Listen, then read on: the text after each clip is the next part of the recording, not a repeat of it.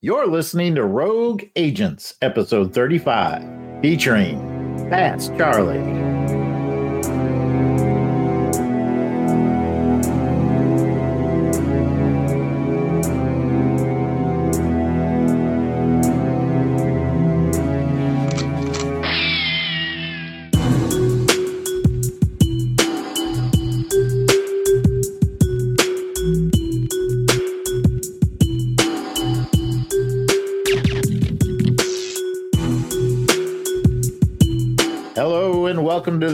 35th episode of Rogue Agents Podcast, a part of On Her Majesty's Secret podcast channel, brought to you by our fine Patreon sponsors and White Rocket Entertainment.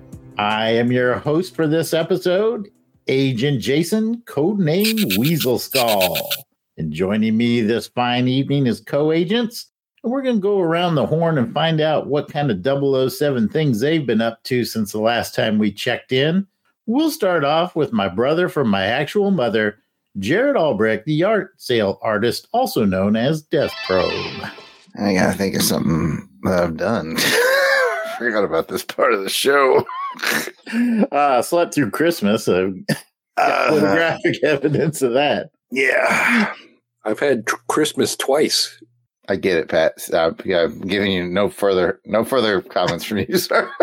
well, hey, I'm glad to be back. I haven't done anything terribly Bond-like, really. Not you mentioned it because uh, I've been pretty lazy over the holiday season.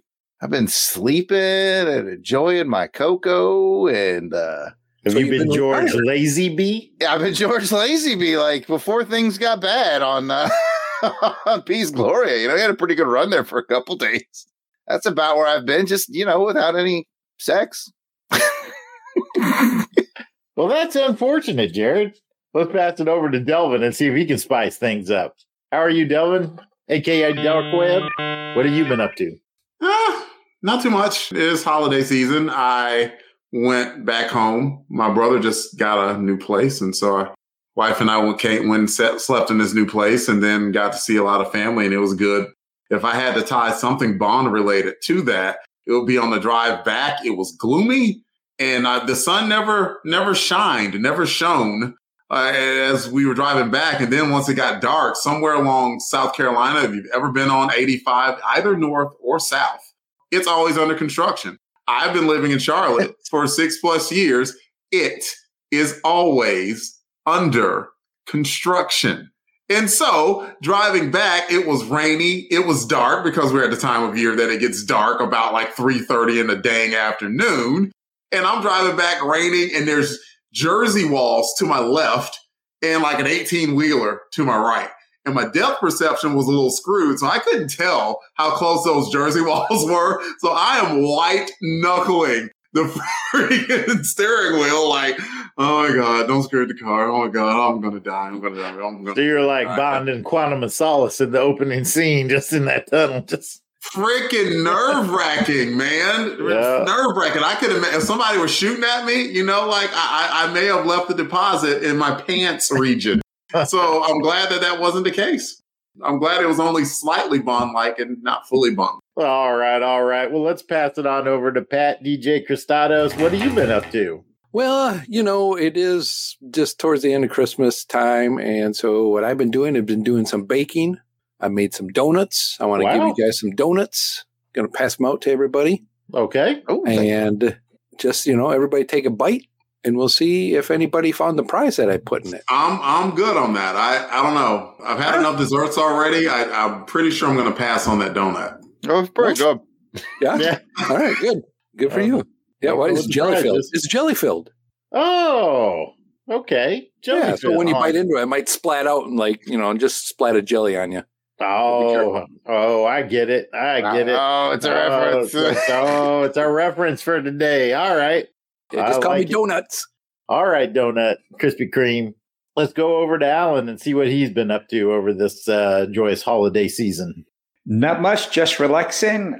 Until this morning, when the smoke detector in my office, right above my head here, went off, as they always do at ridiculous time in the morning.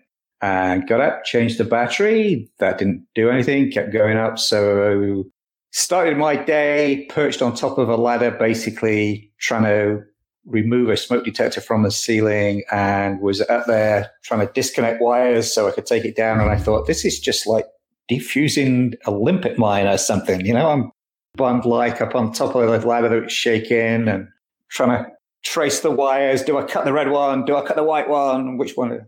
And then I just ripped the whole whole damn thing down and That in makes the sense. trash. That's what I would have done too. Was it? Is it? Does it happen to also be a CO two monitor? you know. All right, everybody, watch Alan. If he starts looking sleepy during this episode, we may have to. Well, I thought it was better to do that than be on this episode and every every five seconds you just hearing beep in the background. So uh, yeah, Oh, well, that's usually what happens when I talk. It's fast. Well, that's true. five Seconds, they got to beat me out. Oh, and by the way, yes, of course, I watch Majesties at Christmas as well. So Oh, Yes. duh. Oh yeah, I did that. Too. Come on. what are we amateurs? Of course, we're oh, watching. Oh, and Alan and I recorded the final episode of Six of the Best.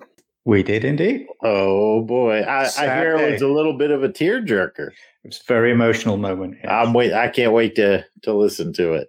The last episode, and then, well, we got some. We got some things. We got some irons in the fire, as we like to say. So, yeah, what have I been up to over Christmas? I am glad you asked. So I, I did a lot of cooking. I uh, cooked a nice salmon. I made some mashed potatoes, homemade mashed potatoes. Had some had a nice veggie tray.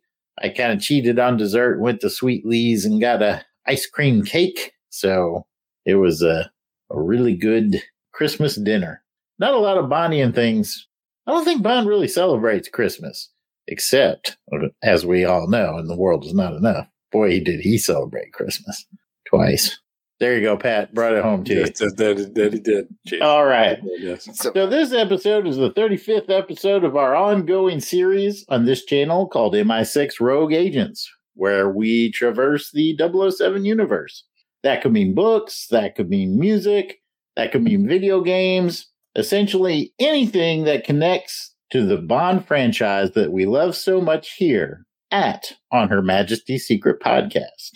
And for this podcast, we're going to traverse a Bond actor in a new movie called Fast Charlie.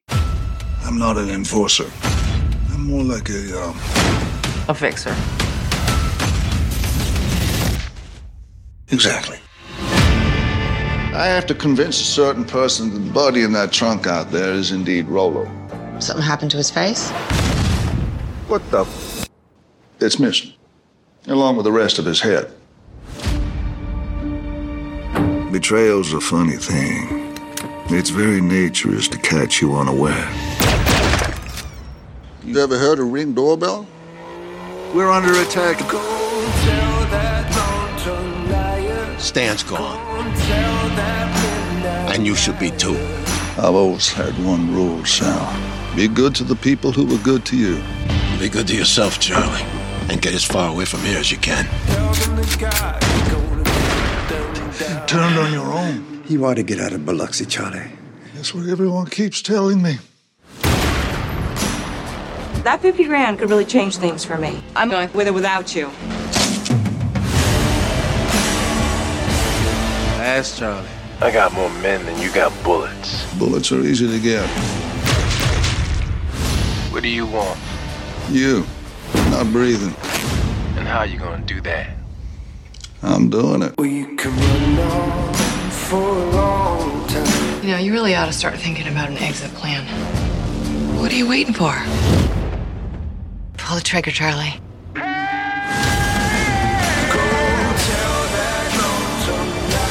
You're in over your head. I don't like loose ends.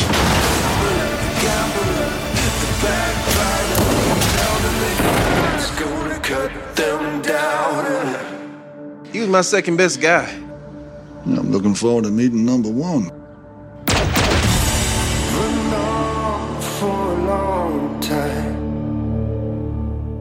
I kind of deviated from the books that I've been having folks read and thought, hey, let's take a little break and let's see what good old Pierce Brosnan's been up to since his Bond days and, and check out Fast Charlie. So, a little bit about Fast Charlie. The movie starred Pierce Brosnan, Morena Baccarin, and James Caan. It was released this year, 2023, and the director was Philip Noyce. So, a little bit about the plot description.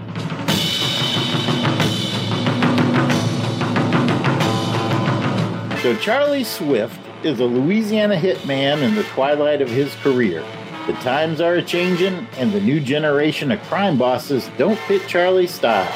Before he can shuffle off to a life of bingo parlors and midday martinis, however, a new captain decides he's going to give himself a promotion by killing Charlie's boss and the rest of his crew.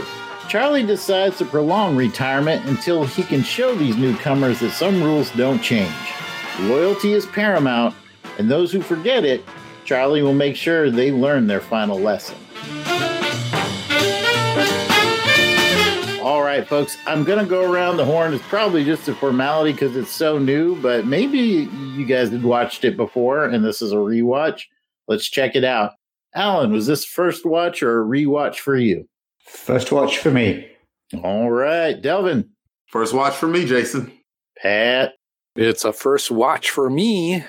Jared, it's a new movie, so I know unless you watched it for the show, you weren't going to watch it. Yeah, I didn't even watch it at all. It's to be based. Uh, all my comments are based off the trailer. all right, I'm kidding. I, I watched it last night, actually. All right. Well, it was a first watch for me as well. I kind of front loaded this uh, viewing rainbow, if you will, but uh, uh, so we all went into it new. Let's do what we do and do some highs and lows. And you know what, Pat? We're going to let you kick it off. All right. Well, I didn't know what to expect on this movie going into it. I don't remember seeing any kind of a trailer for it. So I was just unprepared on what I was going to see. And so Yeah, it's weird because I sent a trailer in group text to everybody about a month ago. did you? Good to Oh, know you're reading my text. well, He did. Christados. And he made a little joke about this would be a good uh, Vietnam War movie. Didn't I? Something. I don't know. Yeah, Pat, didn't you read Jared's text right there? I, I mean, shared I read it. with everybody. I said I'm not so sure about the southern accent, but it grew on me by the end of the trip. Oh, I hate you I'm- all. I hate you all. No, no. Okay. Now I remember. I guess I did. I'm a liar. I'm a liar. I think it's right by the calendar. I still Yeah. haven't seen that either. I'm a liar. I guess. Well, okay. I didn't see a trailer on TV. Okay. So let's put it like that. So I didn't know how good it was going to be or what it was going to be. And so, like Jared, I started watching it late last night, about little after 12 this morning, I guess. And so I'm like, okay, I'm going to do my typical Pat thing. I'm going to watch it. If I start to fall asleep, then, you know, eh, I can make my, some of my judgments on there. I watched the whole thing. It was only like 90 minutes long and it kept me engrossed in this. So I want to say hats off to the the writer, the direction, and all that.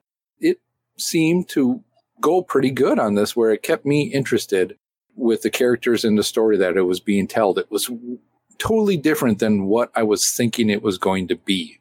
So I'll leave it at that. Let some others say some things, and then come back around, and I'll have something else to say. All right. I'm yeah. gonna just eat my donut first, though. yeah, yeah. Just make sure you know it's, you don't know which one has the blasting cap in it, so be careful. Yeah, you know, I'm trying something new. Just trying something new. All right, Alan, what do you have to add? I'm actually going to start off with a bit of a. I'm going to get on my soapbox here about a couple of things which should not. This movie did, but it's a general complaint I have about modern movies. Things, a couple of things that they do, which I really hate. And this one did it. The, one is the the title card to tell you where the location is, which they didn't do for the first half of this movie. They actually introduced the fact they did that great opening scene of him driving through the town, and I was trying to work out where they were. And then it came out through the dialogue that they were in Biloxi and stuff and that. And then they go to New Orleans and we get a stupid title card that says New Orleans with a panning shot of a Mississippi boat and Bourbon Street. Five minutes later, Pierce Brosnan actually says New Orleans in the dialogue. You don't need the title card. Just, we're all intelligent people. They said they were driving to New Orleans. They're clearly in a new town. Why put up a title card, the big title card that says New Orleans? And then right at the end, they put one up, spoilers, right at the end for when they were in Italy for like 10 seconds of footage. Yeah, I It, drives me it drives me nuts in modern movies why they feel audiences need these big title cards whenever they change location. Particularly in that sort of instance when they say, "Hey, we're going from town A to town B," and then they're clearly in a different town. I think we can work out they turned up in town B. Just to make it worse for you, Alan, they did put a Biloxi, Mississippi title card. did they? Okay, yeah. maybe I missed that bit. You must have because uh, uh, we were watching it, and comm officer school for the Air Force is in Biloxi. So, uh, like you said, they were doing those establishing shots. Shots. I'm sitting there with Johanna, and I was like, I think that's Biloxi. Pretty sure that's Biloxi because I've been there several times. And then it went boom on the screen. Biloxi. Oh, okay. Maybe I was having a sip of coffee or something. yeah. So but, at least they were consistent in the thing. All right. At least they were consistent, like. but, it's, but it still bugs the hell out of me. Uh, and so many movies do it, and I, I, just find it insulting. And it's bad storytelling. Um, All right. I, I, I know. Hang on. I've got one more soapbox. Okay. Okay. So keep that soapbox out. Keep it going. Okay. All right. My other thing that I hate that they did in this movie is magic technology that suddenly has the button that pre- progresses the, the plot forward. How many of you have got a printer that has a big button on it that says print last document? Johanna said that we were watching. She's yeah. like, I've never seen that button. Have you ever owned a printer that has that no. button on it? No. Every, every, every printer has that. Like Alan, you're you're English, so over here in the states, that's every printer has. Yeah, yeah, just, yeah, yeah. I can do that from my print server at work, but I can't do that at home. I don't yeah, no, yeah. My printer, printer right, sat right here does not have a big button on it that says "print last document." All right, I'm going to get off my soapbox now, and I'll talk about the movie next time around. But those two things bug the hell out of me. No, that's okay. That's what we know. What we're getting when we bring you on board, Alan. We know that soapbox is coming with you. We love it, and that's why you're here. All right, Delvin, what do you got? High, low, what the? Uh, let's uh, give Morena Baccarin a high. How about that? How about doing that? Like she has a knack, right? Like I've seen her in quite a few things. Like just off the top of my head, she was in Deadpool and she was in Firefly. Just happened oh, yeah. to have on a mm-hmm. Firefly, Firefly, shirt. Yeah. And she has a knack. It's like does before she gets into like a movie, it's like I wonder does she like research the person that she is going to be having chemistry with in a romantic sort of way. And it's like, does she, does she look at the movies? Does she read their past? And the reason why I ask is like she's really good at relating to that main character that way. The average person just seemed like the biggest stud or the most interesting person. And you can tell that she's interested in ways that aren't exactly over the top. It's kind of in a sense the opposite of what Alan was saying about them putting Biloxi, Mississippi or Tuscany, Italy or whatever. They never had to have her say anything like, you know, I'm really interested in you, Charlie. Yeah. Like she, but she did it in so many different ways while staying true to the character that they gave her. She was hardened. She was cautioned uh, or cautionary. Uh, she was cynical while at the same time, when Charlie sort of started approaching her, he was disarming to her because he was honest and he had zero angle whatsoever and he showed an interest in her taxidermy as well.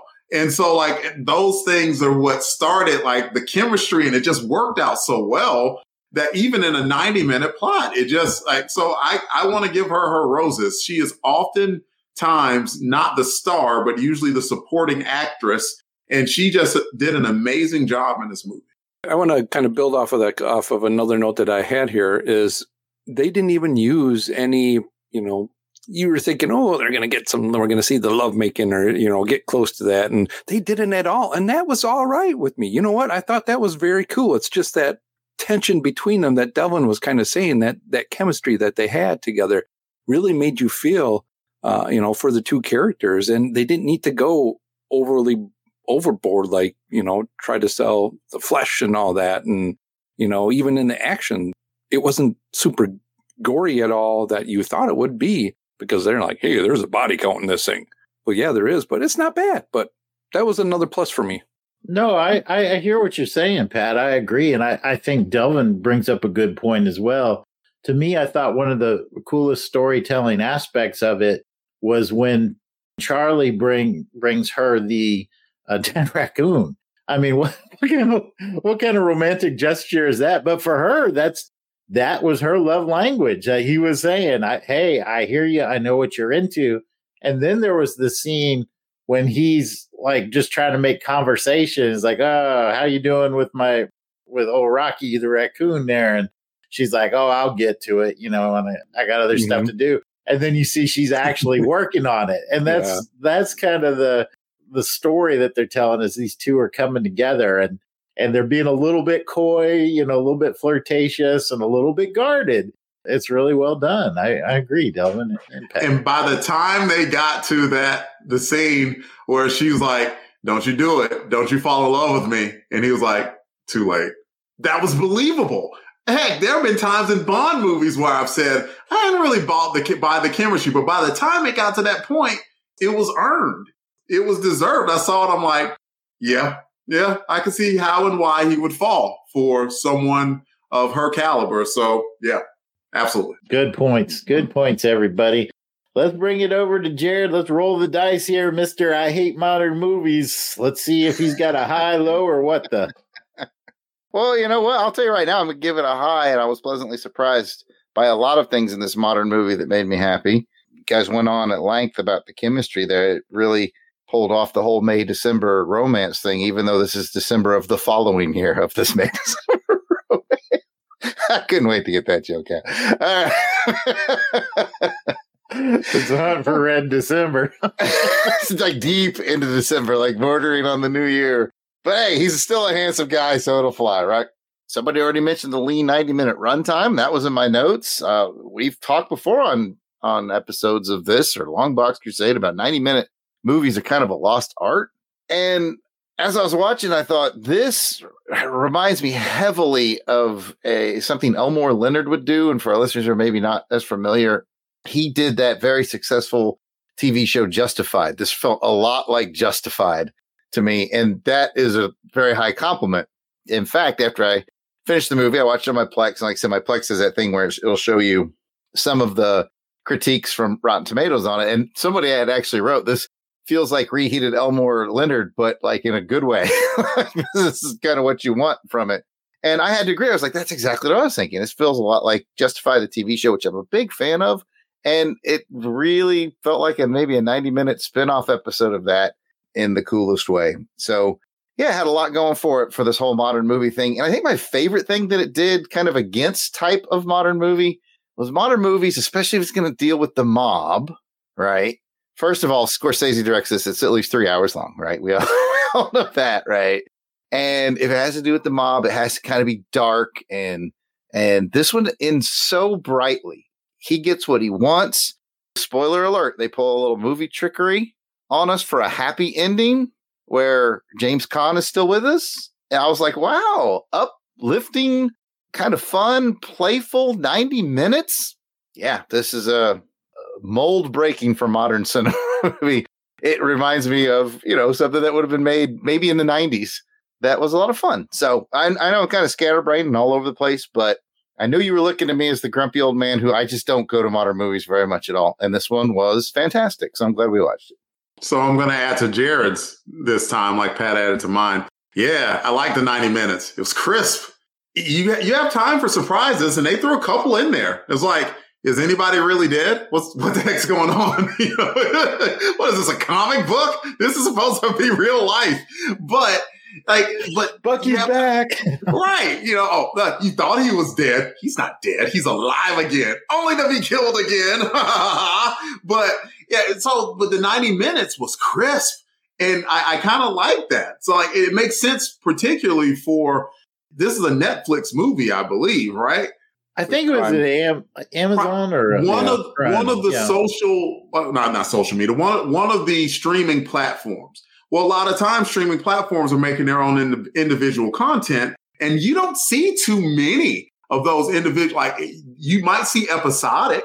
And A lot of times those episodes are an hour a piece, but you often don't see it like the Scorsese type two and a half, three hours, three and a half they're they're not trying to. I mean, they're trying to spend a little bit of money, but they're trying to make money. So they want something that's iterative. It's repeatable. Like you can repeat an hour and a half movie. You're not going to take much time from these actors' schedule. They can come and probably spit one of these movies out in a week or two. Get them on location, have them film. They're professionals. Bada bing, bada boom. You got a movie. And if you do something like this, you're not even expecting it to be eye-watering cinema. You're just expecting like 90 minutes. Like, no, that was a that was a pretty tasty meal. And just move the heck on about your day. So bring back 90 minute movies. 100% agree with that. Yeah, I think I think it's uh, pretty unanimous here. We all like the crisp runtime. Jared, I think there's a good point about the twist at the end, and it kind of it still served the story because now it gives an extra dimension as to why Charlie is doing what he's doing. He knows he's got to remove all the threats that can uh, Yeah. uh, threaten his his boss and his friend before his friend can and he can retire in peace. So I thought that was a really good point as well. Outside of the the location cards, which uh, which we I think we all agree we we didn't care for. We had some love for Morena Baccarin and and her role and great job that she's done, and and we like the lean ninety minute movies. Let's start it again. Pat, do you have uh, another high, low, or what the that you'd like to start with round two? Yeah, I will start with uh, high for Pierce Brosnan in this one. I want to see old James Bond doing something, you know? Yeah, we saw Connery and, you know, never say never again, but this was kind of Bondy ish, kind of, you know, he's walking around with a gun, a nice suit, looking smooth, taking people out like like that. And I wouldn't mind seeing that. I wouldn't mind seeing like Brosnan, Craig, Timmy, all these guys, you know, together just doing like a like an enforcer show or something like that. That'd be Uh, kind of cool. Expendables. Uh, Well, yeah, yeah. I, I mean, the, the Rock. I mean, everyone says that The Rock Yeah, was The Rock- uh, Sean The Rock was Connery's old man Bond movie. You know, Yeah, that's true. That was, The Rock was an, another good movie as well. But you know, I, I really enjoyed Pierce's portrayal in this one. Uh, accent wise was, eh, you know, we knew it going into it. I, you know, if you watched the trailer like I did, you knew what was happening. I can uh, recommend to you the November Man, Pat. Although I think Fast Charlie was a better movie. November Man, he was in. Yeah, Okay. Another post Bond Brosnan action movie. what was the one we watched for action film Face Off, Jared, where he was, I was like trying to remember that. watchmaker? God, I can't. Yes, remember it had what- Milla Jovovich in it, and he was the bad guy. Yeah, he he was the villain in the movie. Oh gosh, it's gonna God. kill me. I can't remember what that was called, but it, the one thing I learned from that movie is, I mean, he's good in everything, but I like to see Brosnan happy, like happy Brosnan when he does little smiles and stuff. That's the best, and that's what Mhm. made this movie so good. Is is it's like he gets to genuinely be happy, know? And I thought that's pretty good. I thought Brosnan did a, a great role as well. I really enjoyed the the loyalty and friendship he had towards James Caan. I thought that was really heartwarming. But let's pass it over to Alan and see what he has to add. Survivor. It's called Survivor. Sorry. You I'm a survivor. That's the movie with him in 2015. It was good. All right. Now let's pass it over to Alan and see what he has to add. It also starred Millie. See, I know to leave four seconds of silence because he's going to jump in. So. Yep. He's got to edit this. He's got jokes and jokes. Now let's pass it over to Alan and see what he has to add. One, two, three. No, okay, go. You're reading my mind, Jason, because actually, one of the things I loved about this was the relationships. We already talked about the relationships between Brosnan and Morena. I thought that worked really well. But for me, one of the, the highlights was the back and forth and the dialogue with Brosnan and James Caan. And actually, the way that it showed Charlie as, you know, yeah, he's this hitman who is very professional about his job and doesn't really have any emotion around that. But on the other hand, he is literally the carer for his boss who has Alzheimer's and, you know, is actually teaching the, the day nurse how to look after him, making sure that the guy has his meals and his stuff like that. And, you know, and his, his medication and going and watching the game with him and coaching him along. That really touched probably because a couple of years ago, I watched my father go through that before he passed away. So that sort of really touched me that relationship. And of course, this is also James Caan's last movie. It was actually released after he passed. So it had that sort of resonance to it as well. But I, I just thought a lot of the, the dialogue we talked earlier about the writing, I wasn't that enamored of the plot. I thought it was a bit of a exposition heavy driven plot. And story wise, it didn't really get me. But the relationship between the characters, the dialogue, the feisty dialogue, particularly between those leads, but actually just some of the, the back and forth. I love the one about, oh, you've met my number two guy. Well, wait until you meet my number one guy. And then he uh, he finally meets the number one guy. Oh, you're the number one guy. You're not that tough. And and the trick with the bottle and the airbag, I, am never gonna.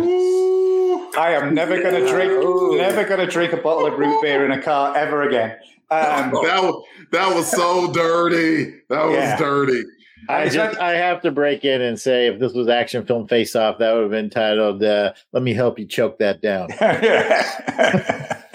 it was different. It, you watch a lot of uh, action movies, and it's like, oh yeah, I've seen somebody, die, you know, die that way, or I've seen this sort of thing done. It was like, where's he going with that? They kept focusing in on the root beer bottle, and then when it happened, it was like, oh my god, yeah, okay, that was uh, that was different. That was fun. But yeah, for me, um, like I say, plot wise, it didn't really grab me, but relationship wise and dialogue wise, I thought it was really good. And to Jared's point about it being a, a bright movie in terms of the the characters and the the way they ended the stories, it was bright from that point of view. But I actually also thought it was bright from a cinematography point of view. Considering it was such a dark movie in terms of its subject and the violence, it was actually lit very brightly. And it, you know, showed the seven locations to a really good thing. And you could always tell what was going on. Um, even during the sort of fight chase through the hotel and the dark corridors of the hotel, you could still tell what was going on. And in a lot of modern action movies, you lose that. So I, I thought it looked really good as well. Yeah, I agree. The look was definitely unique, and and I hear you. The plot was pretty, eh, you know, it was okay. It was enough to move the story along, but I agree, and I think that's kind of the theme I'm hearing from all the fellas is that it's really the chemistry and the relationships in this movie that really hold it together. But let's pass it over to Delvin and see what he has to add. So I gave props to the main supporting actress, and so we can talk about Pierce a little bit more. I appreciated that he was older and he acted older. Not only his mannerisms, but his fighting too. It was efficient and it was, I don't have time to waste. And even when, when he finally met up with number one, you see he didn't try and engage him directly. There was none of that. Like he tried to get out of there and escape and run quickly. And heck, he literally hid from the man.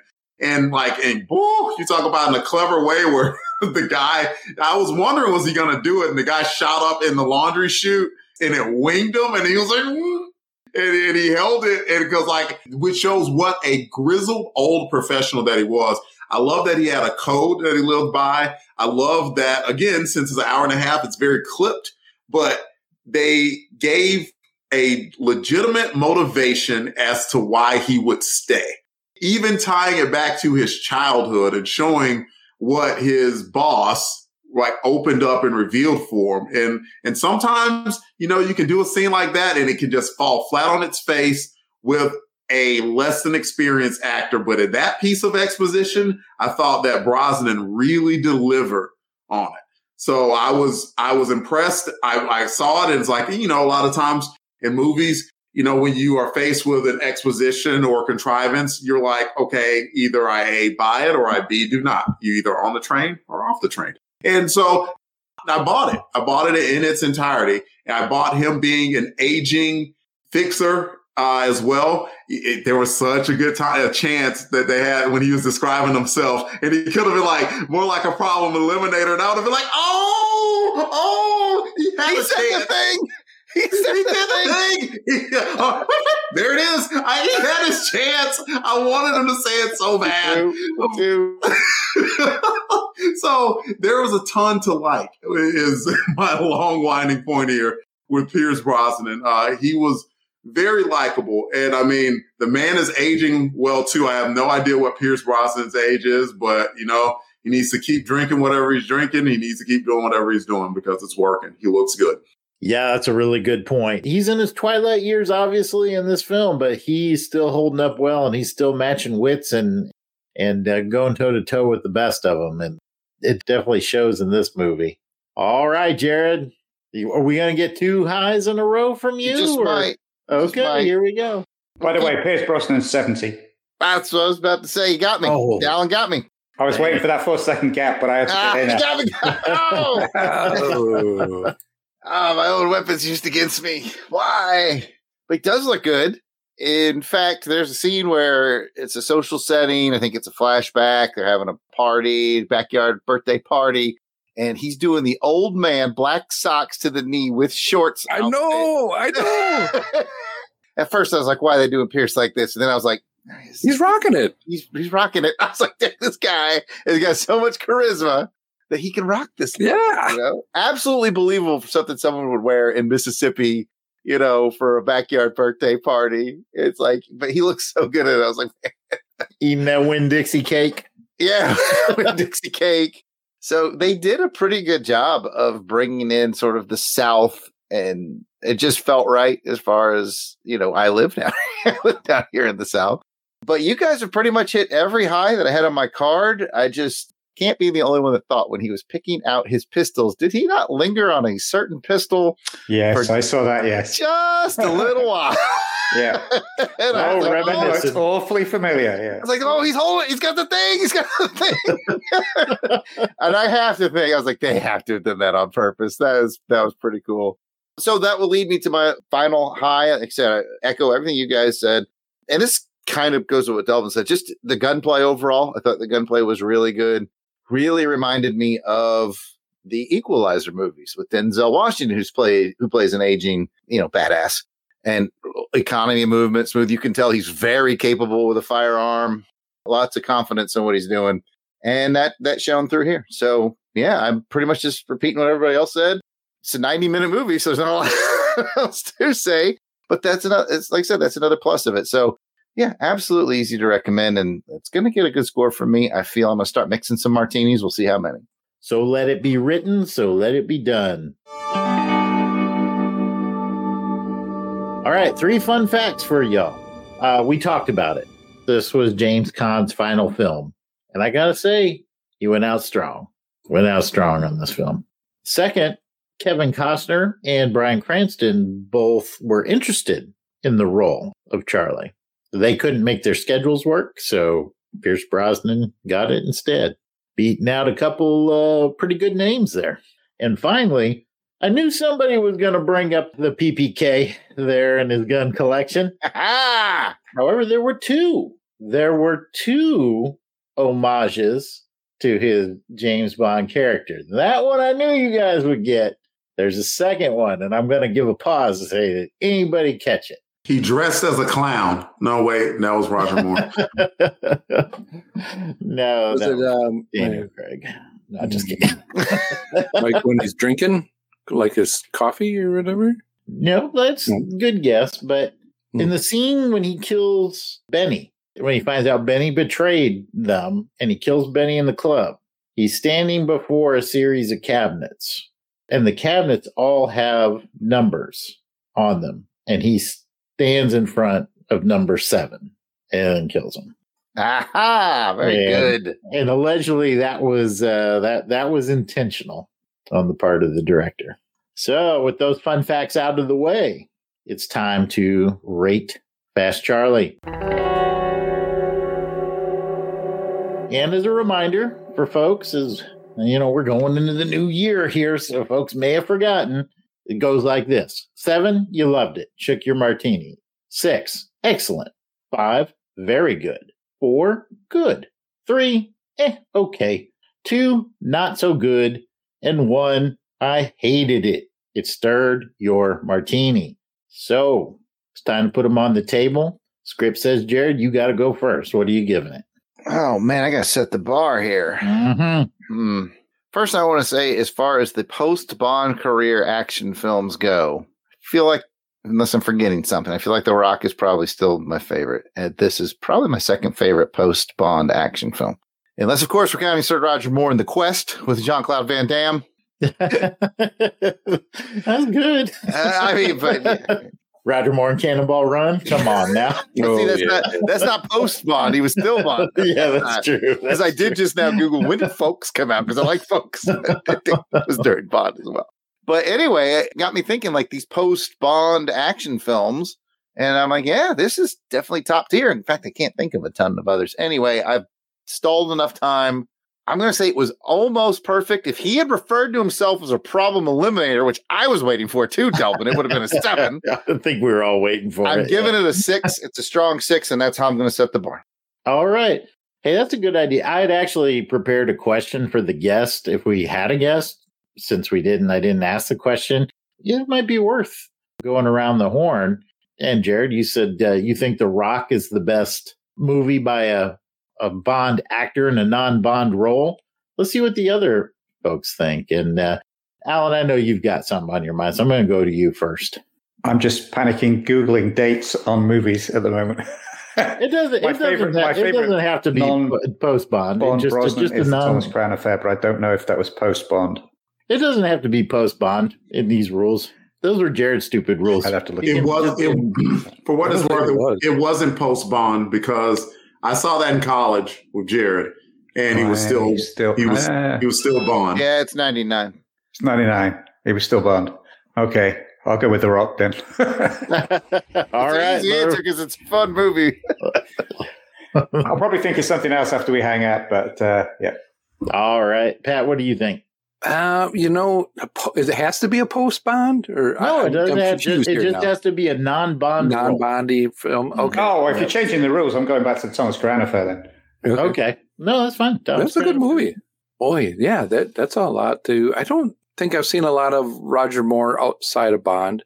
The others, Tom's Crown I did see. The Rock, of course, I saw. Indiana Mhm. Jones, of course. You know, you know, that's a good one too. That's a good one. You call him Doctor Jones, Well, that's right. Flash Gordon with Timothy Dalton. Senior.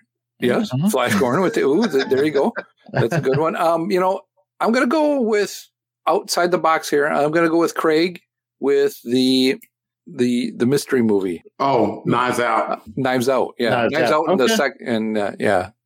Okay, The second one, all too, right. where he plays the detective. I liked him where he plays that kind of quirky kind of guy like that. Some Blanc, Detective Blanc. Yeah, yeah, yeah. Detective Block. He different character totally for him, so he pulled it off well. All right. If you want to see him mass- massacre a Southern accent, try Logan Lucky. Fun movie. That's a really good, really good movie. Delvin, your turn. What do you got? Oh yes. Am I rating the movie or am I giving another movie? I'll just give another movie. Just, just, just your. This was going to be my what I'd ask the guest, but I, I figured I'd ask you guys. Man, I'll say I remember Daniel Craig was in Tomb Raider before he took over the Bond role. So I will do that because I remember seeing him and That's doing a double doing a double take is like, who is that? like he looked so fresh faced and snot nosed, and he was probably in his thirties even then. But so like it was surprising. He he definitely just looked more grimmer and grittier uh, most of the time seeing him in the Bond movies, even from Casino Royale. So I'll go with that one. Very cool. Jared, you sticking with uh, Connery and The Rock, or, or or since we changed the rules, you want to go with Roger Moore and ffolkes? Uh, I want to go with Zardoz. Uh, Oh, yes, another good one. Yeah, Actually, honestly, Jason, the best movie I've, I think I've ever seen, and Pat's got me on the teeter now because he did say Indiana Jones 3, but man, the Maurice Feldman Highlander, I love the Highlander. Oh, that was gonna be yeah. mine. Oh, yeah. yeah, Oh, I, I might have to pick Highlander. yeah. Ooh, uh, that is tough, mine. though. You, you Again, nailed going up against Indiana Jones, though, that, oh, I'm going to I'm gonna lose sleep over that, thinking about That- that tonight. that is, yeah, yeah, I guess I'll Oh. go Highlander just because he gets to be more actiony. Yeah, yeah. I think I Indiana like Jones Indiana is Jones Smart Last Heart. Crusade. Smart heart. Maybe it's slightly better as a movie, but but getting to see him like wield sword. Uh, Welcome to Connery Cast, ladies and gentlemen. Uh, this is hour two of Jared talks about Sean Connery movies that he loves. well, that's why I'm getting ideas so we can bring back. this is also I'm also future shopping here, work shopping. You didn't, you In didn't real mention, time. You didn't mention the League of Extraordinary Gentlemen there, Jared. Come on. I actually like that movie. I like the League of I have no problem. I do too. Actually, I quite like it. Mm-hmm. I know Connery hated it, but I I liked it. This is his final live action film. Yeah, that was his last one. He was like, I quit. All right. I think we were rating these and I took us off the rail. So, Jared, you could just. I was on at a this. six. You were at a six. All right. So, we got to go back to. Now, we got to go back to Delvin and see what Delvin's actually going to rate this film. As you know, normal when we race, so probably like a one behind Jared with a five. I thought it was good. There was only like a small lag at the start where I was kind of like, okay, well, we got all the players in place. Like, when's the action going to start? And then the action started. I'm like, oh, oh, here we go. and it, it didn't let up. It, it actually, for a 90 minute movie, took its time with the pacing. And then once the action started, it did not stop. And, and continued all the way until uh, the action needed to conclude. So it was a good movie, uh, a brisk hour and a half. At no point was I distracted looking at the phone. So all the earmarks of a good movie and great lead actor, great supporting actress as well. Sounds good. Sounds good. Got a six from Jared, five from Delvin. Pat, what do you say? Yeah, I agree with Delvin that the pacing and the timing with this was well done for me. It kept me awake. And if it keeps me awake, that's over a four at least. That's halfway there. So I'm going to be at a five. Could I go a little bit higher and meet Jared at that six? Man, it's tempting. It's tempting, but I would watch this one again. And I think probably if I watch it again, I'd probably bump it up a little bit more. But right now, it was a five. I was very entertained with this one. All right. Two fives and a six. Alan, what say you, sir? I'm bringing it down to a four. Um, oh, boy, you really hated those place cards. Yeah, I did. Yeah, they lost a point for the place cards and a point for the no. Um, partly that, but like I said, I found the plot pretty pedestrian. I didn't really like the story. For me, it was all about the relationships, and I actually wrote in my notes, if this wasn't Brosnan, would you have kept watching it? And I'm not sure I wouldn't. If it had been Kevin Costner, I'm not sure I'd have watched it all the way through. Um, okay. You mean your fellow Englishman, the guy who played Robin Hood? Yeah, Kevin yeah, Costner? yeah, with his brilliant English accent. Yeah. Come on, man. um, The best Robin Hood ever.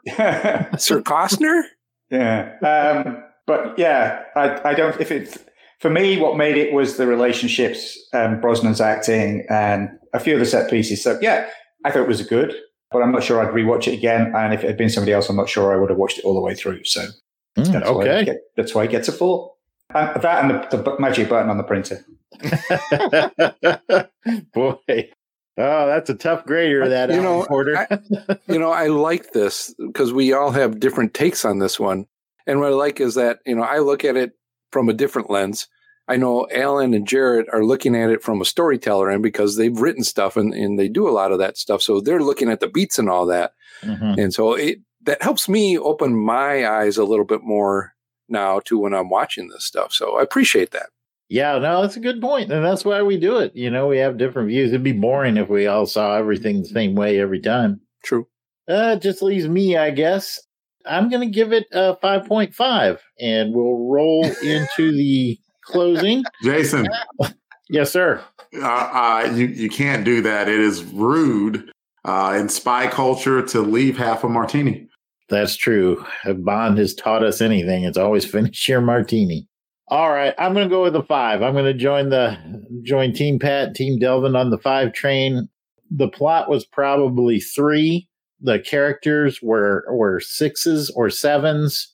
Uh, action was probably around a six. So, and I, you know, when I sorted it all out, probably about a five. So there we go. Three fives, a six, and a four. It's a four. Hey, if you want this kind of movie with Kevin Costner, check out a movie called Three Days to Kill. I think it's called Three Days to Kill. Okay. Good. All right. It's Three good. days It- to kill. plays an All older right. guy. Do it. it. It got in that very popular genre after um, Liam Neeson hit with um, Taken. Oh, yes. So Three Days to Kill, I think is what it's called. I enjoyed it. All right. Well, that's the show. As a reminder to our audience, if you'd like to be part of the show, you can send us your questions, comments, or trivia challenges to ohmspod at outlook.com. Or you can go over uh, on our X page at ohmspod. Also, we'd greatly appreciate it if you left a review for the show. That'll help raise the show's profile to attract more of the 007 family to our program. As a reward for leaving a review, we will read your entire review on an upcoming episode of MI6 Rogue Agents. All right. I want to thank the entire team for joining me on this episode Delvin and Jared and Pat and Alan and Joe November for letting me do that. Fi- oh, no, that's right. He wasn't here. So no Joe November. Before we go, let's uh, find out where the listeners can find them on the internet. Alan, go ahead and kick us off. For James Bond stuff, you can find me at Bond Lexicon on Twitter, X, and James Bond Lexicon on Instagram and Tumblr. And there is the James Bond Lexicon.online website, which is the companion website for the James Bond Lexicon book, which you can find at all good online retailers. All right. Well, you can find me at Jason Albrick on Instagram and on Threads. And Jared, where can you uh, be found? I'm at Yard Sale Artist on X and Facebook and Instagram. It's all at Yard Sale Artist. You can check out my artwares at www.theyardsaleartist.com. Pat? Well, Jared, I'm glad you asked. You can find me on the X, hanging out at Christatos01. Delvin, where can you be found? Yeah, the X. Now I'm getting used to saying the X. Mm-hmm. You know, it's not my ex-wife. I'm not hanging out at her house. I'm hanging out on the Twitter X. You know. I got you. Thanks for that clarification. I like the way you say X in a sexy way. It's like Saboteur. X. Let's put the X. It's like kiss. Let's put. Hey, well, Delvin, I think, was about to go. yeah, I guess we better let Delvin. You guys are going to derail me again. Go ahead, Delvin. About X, baby. Let's give him four seconds, Delvin. Delvin, go. 2004. Okay. You can find me on Twitter, X at D underscore AY1977. You can find me on Instagram at Delvin Ray. Thank you, Delvin. And we'd like to thank all of you for listening. And we hope you have enjoyed this episode of MI6 Rogue Agents. If you've enjoyed this crew and you want to hear more of us, but in the realm of comic books and all that good stuff, check out the Longbox Crusade. Pat, where can they find that? Well, Jason, I'm glad you asked. You can find the Longbox Crusade on the X at Longbox Crusade, or we're on Facebook, Instagram, YouTube, all at Longbox Crusade, or at www.longboxcrusade.com. We're everywhere. Thanks, fellas, for taking on yet another dangerous mission. And thanks for listening for those of you who tuned in. And we hope to hear from you soon. Next episode of MI6 Rogue Agents will feature Pat's turn. Pat, you're up, buddy. So let's get get those wheels a turning and think about what we're gonna be doing next time. And there will be a next time because On Her Majesty's Secret Podcast will return. Bye. Bye.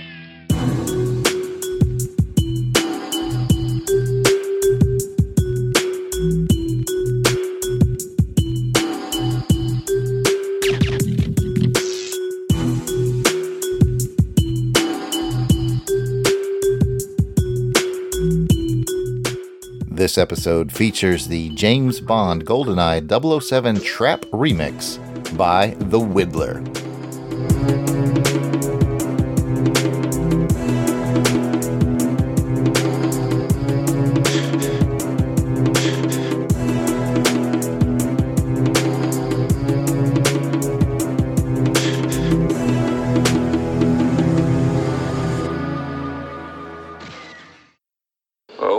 Once when I was with Am in Tokyo, we had an interesting experience. Outtakes. Thank you, Miss Moneypenny. That's all. That's all. It's noise. I saw it. I was wondering which of you was going to do it. My money was on Pat, and I, It, it, it was I did I did it, and then I looked at Pat, and then Pat was nodding. yeah. yeah, I was wondering which of you it was going to be.